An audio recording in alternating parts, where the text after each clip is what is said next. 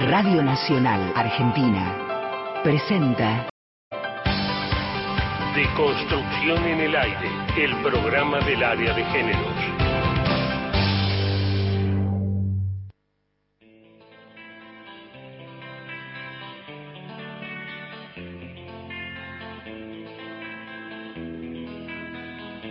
Área de Géneros, Radio Nacional.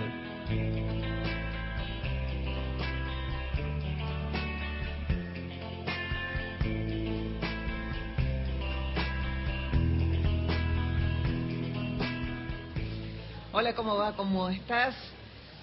Esto es de construcción en el aire, siempre por AM870, los lunes y también en distintas emisoras a lo largo y a lo ancho del país, donde llega, por supuesto, siempre Radio Nacional. Estamos en el marco de la Feria del Libro, se vino el área de géneros hasta aquí. Primero, agradecer al área de géneros, soy Carla Ruiz y me están invitando a a conducir este espacio tan bonito, así que muchas gracias. Chicas, hoy estamos con Angie Sorciari, ¿cómo va? Hola, buenas noches. Aquí, Hay aquí aplausos, la- aplausos. Nos aplaudimos entre nosotros. Claro, está Eso muy bien. hay público presente.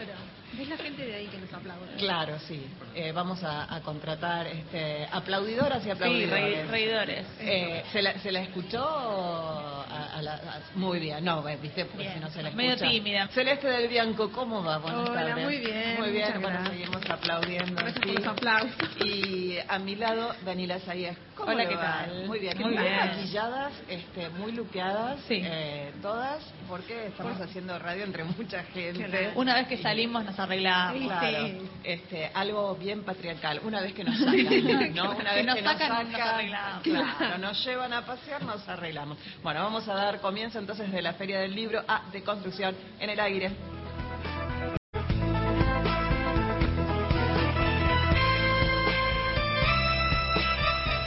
Seguimos De Construcción en el Aire los lunes en AM870 y en radios en distintas a lo largo y a lo ancho del país de Radio Nacional. Y vamos a comenzar a entrevistar, agradecer que se han acercado hasta aquí, hasta, hasta la rural, hasta el pabellón de... ¿Qué pabellón es este? No El sé. pabellón verde. El nueve, Verde. el verde. Ah, yo, me, El yo me sé el color y se le Sí. sabe el número. Claro. muy bien, y yo no me sabía nada. Bueno, entre todas hacemos, hacemos algo. Vamos a presentar al poeta trans, director de Puntos Suspensivos Ediciones. Él es Gaita Nil.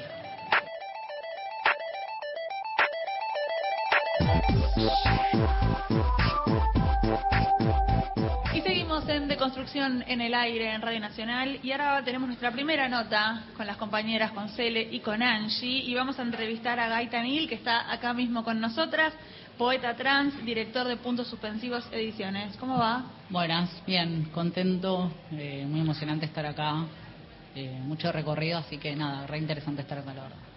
¿Quieres contar un poco de Puntos Suspensivos?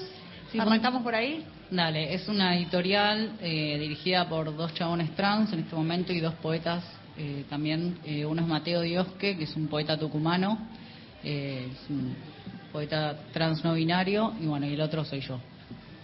De, de Capital Federal. Eh, y editamos en su mayoría, es un proyecto que tiene seis años, que fue transicionando básicamente conmigo, porque soy la persona que está desde el principio, a pesar de que pasaron varias personas.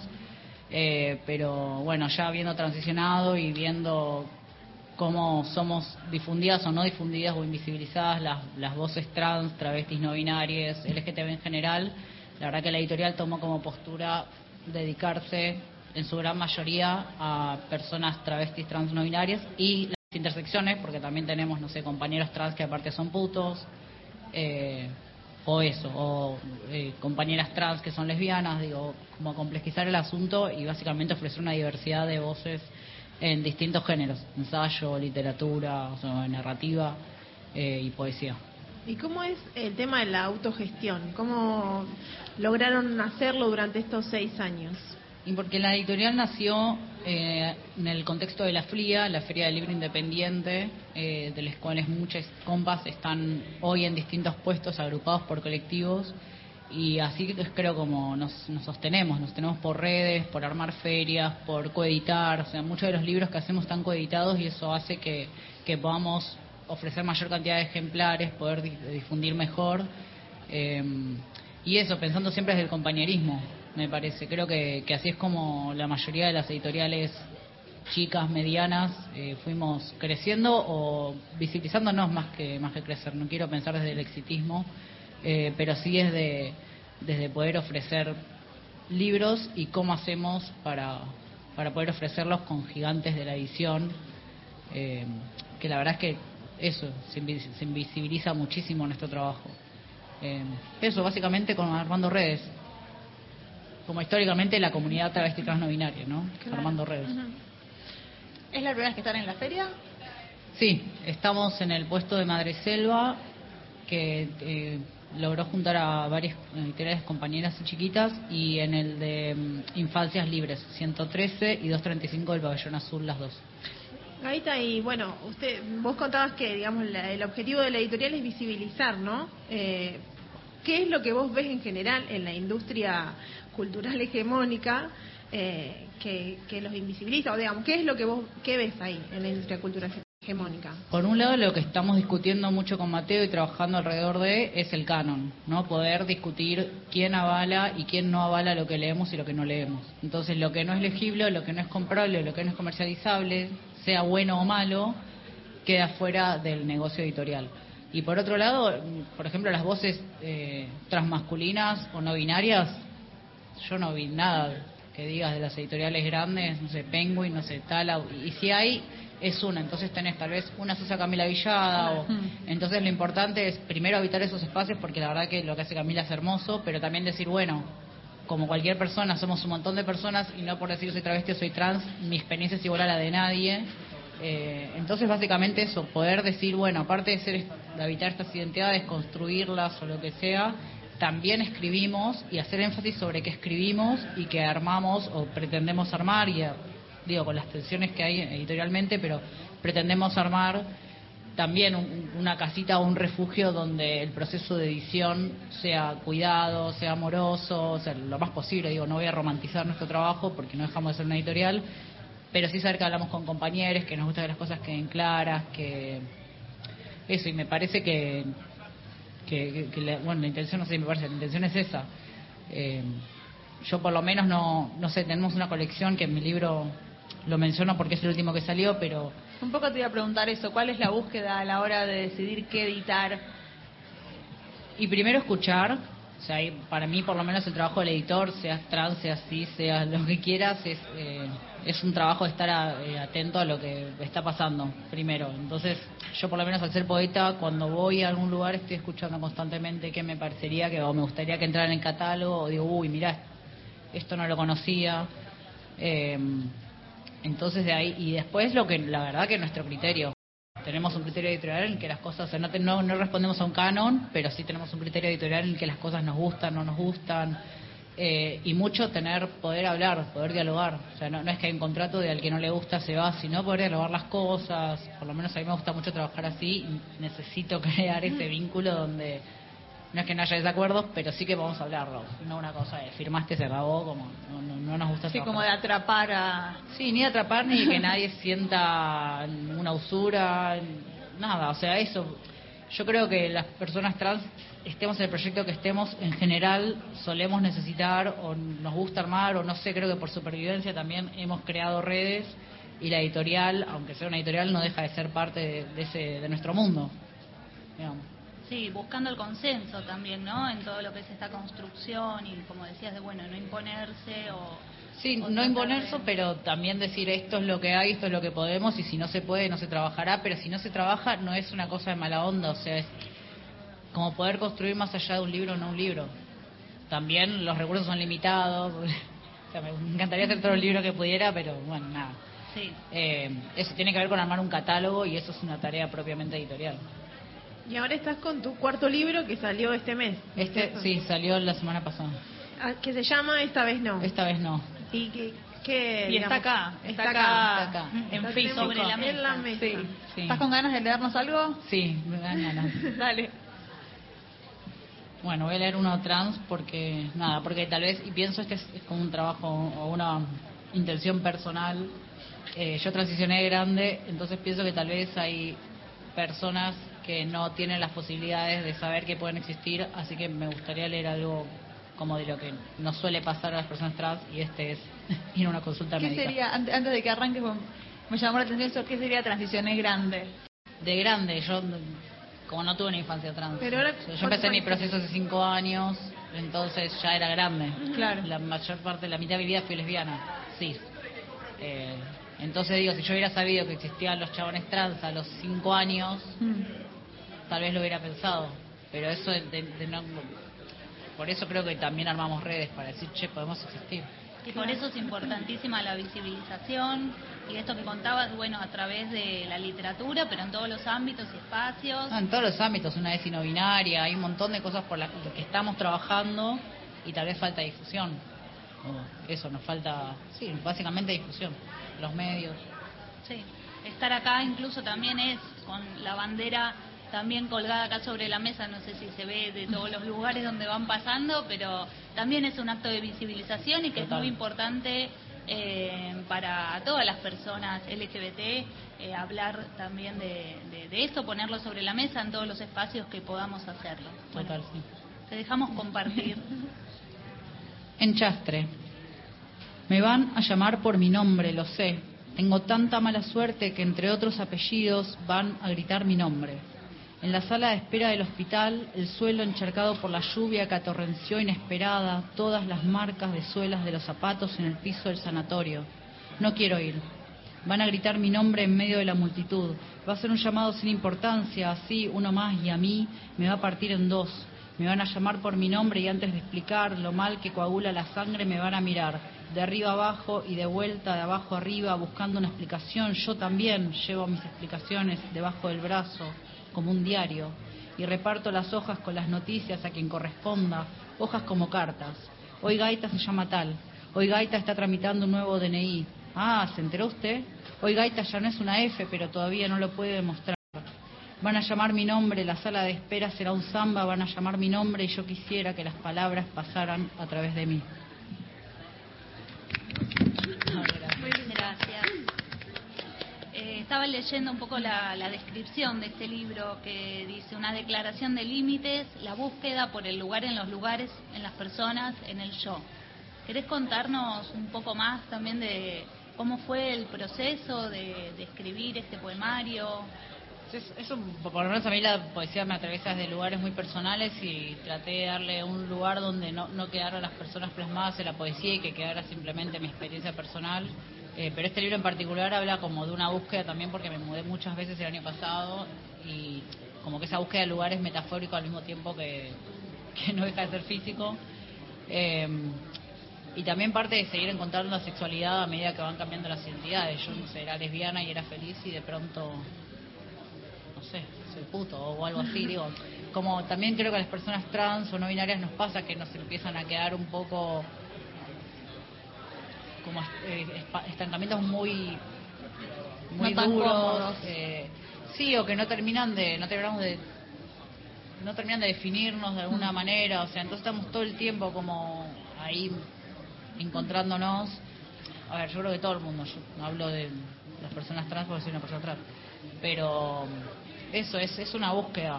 O sea, mi poesía es un una búsqueda. eh, el libro anterior tal vez era muy de la transición y en esta es como, bueno, eh, yo aparte entreno kickboxing, entonces poder habitar el lugar del deporte en un lugar culturalmente, en un espacio culturalmente tan heterosis, eh, donde juega la fuerza, la valentía, un montón de cosas que están asignadas a los varones heterosis y donde puto es un insulto, eh, poder encontrar un lugar ahí o construir otra cosa. Gaita, y en el poema que leíste hablabas de, de un consultorio médico, ¿no? Que te van a nombrar. El acceso a la salud también es un, problema para las personas trans, ¿no? El, el tema de, de cómo te tratan, si encontrás un profesional que realmente este, te atienda como debe ser, ¿cómo lo vivís? Y es, una ruleta rusa, no sabes cómo, no sé, yo últimamente tuve que ir a la ginecóloga y decís, es un tema. O me tenía que hacer una ecografía para operarme y ya ir a hacerte una ecografía es que te miren.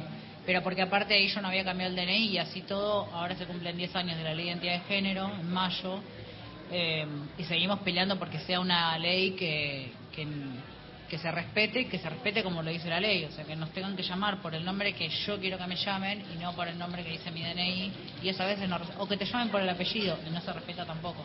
Eso es un poco lo que me pasado, no sabes lo que va a pasar cuando vayas y es, es una ruleta rusa, pero nada, también está bueno y parte de, de lo que se no sé si creo, pero de lo que generó la, un libro que salió de la editorial, que es un libro de Admire, es un trabajador social que trabaja en salud y se empezó a crear una red de otras personas trans que trabajan en salud.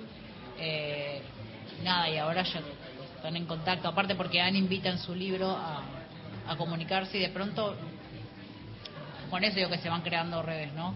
De pronto ya no es un solo trabajador trans, sino que hay, hay un montón y, y se va dialogando y se van armando espacios también. Pero, claro.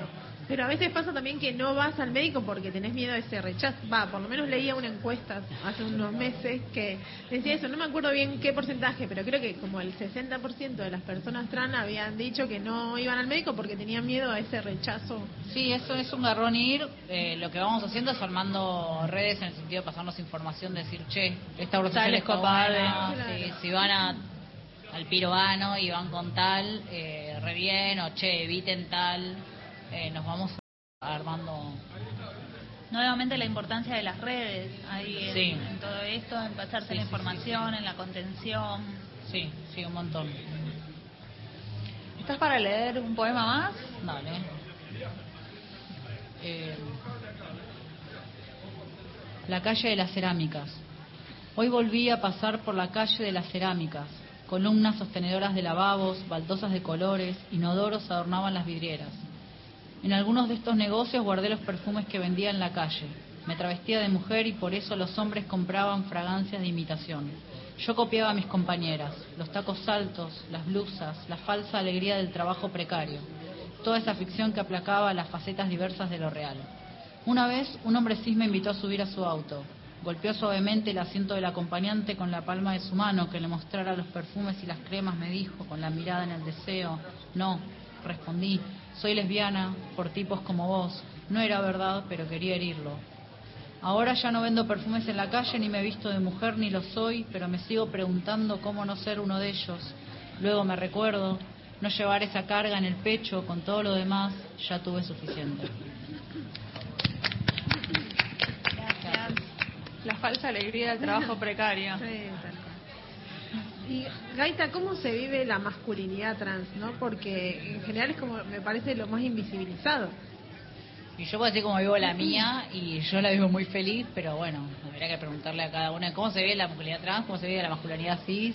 Sí, pero, o sea, leía una nota tuya que escribiste en Anfibia, que hablabas que sobre Tehuel de la Torre, ¿no? Y Sí. como que hablabas de la invisibilización que, que viven las masculinidades trans y que cuando aparecen es porque hay una persona desaparecida que justamente está Total. buscando trabajo, que es como una de las de los derechos más vulnerados. A eso me, me refería con, con la invisibilización. Eh, no sé, yo, yo por lo menos sentí al principio y ahora es también otra carga que me quiero sacar, pero que todos los males que el feminismo le tira a los tipos cis los teníamos que cargar nosotros y decir, bueno, no es tan así, eh, que me hayan tratado mal en cuando hicimos, cuando hicimos las movilizaciones por el aborto, que me hayan echado de baños, porque, no sé, eh, fue un, como un poco duro para mí al principio, después ya no me importa tanto, pero eh, sobre todo la parte del aborto fue como la más difícil de, de militar, porque aparte uno está de un lado y después estás del otro lado y es como, wow, wow, te están echando de lo que hace un mes estaba bien. Eh, no sé, la verdad que ahora no, lo- no lo pienso tan así, creo que cada uno tiene su experiencia también. Y Lo, lo de Tehuel sí, perdón, es terrible porque aparte tiene que ver con acceso al trabajo y una situación hiper vulnerable. Eh, nada, la verdad que cada 11 uno tiene una soga al cuello, bueno, todos los días, ¿no? Pero cada vez que hay que hacer un flyer de dónde está Tehuel, pasa un año, es una cosa terrible, la verdad. ¿Y ves un cambio en, eh, no sé, en los últimos cinco años eh, en relación a- al acceso al laburo, a la salud?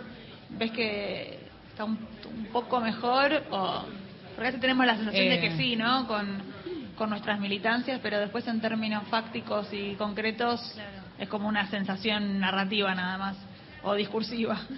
No, no sé si excursiva. Yo creo que la ley de cupos sí, el decreto sí ha hecho cambios. eh, hay un montón de gente accediendo a trabajo y eso me parece re importante.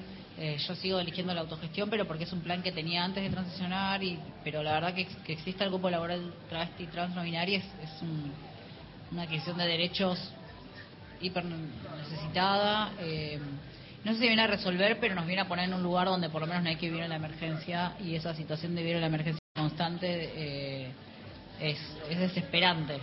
Eh, y la verdad que yo sí veo a amigos, pero- y, y hablo, a mí me gusta hablar de lo que conozco, pero sí veo amigos como que nos podemos sentar y tomar un, un vaso de agua tranquilos durante un rato y no estar ahogados. Eh, pero creo que todos los cambios eh, normativos llevan su tiempo y no porque ex- exista la letra escrita no Eh, se cumple, pero bueno, nada, por eso seguimos militando, nos seguimos moviendo y seguimos, no sé, por lo menos mi forma de militar es decir, existimos chabones trans que escribimos y que escribimos y que un libro se mueva como una botellita que uno tira al mar, digamos. Eh, no, no, no, la verdad que no nos... Sí, o sea, habrá esos cambios. Me parece que lo, lo del cupo es como lo más importante del último tiempo. Bueno, te agradecemos mucho por haber gracias. compartido este Gracias ratito con nosotras. ¿Dónde Angie. podemos encontrar los libros? Eh, como, bueno, acá en la feria y fuera de la feria. En la página web, en puntos suspensivos ediciones.com.ar eh, y en Instagram también, puntos suspensivos ediciones, y ahí vamos subiendo novedades. Y, pero sí, en lo- sobre todo en la página y aparte por una cuestión de acceso y, y territorios, también en los libros están en digital. eh, entonces, nada, si es muy caro o es caro el envío, también está esa posibilidad de poder leerlo en tu celular y ya, y compartirlo, de hecho está liberado. Bien, perfecto. Bueno, muchas gracias. Gracias.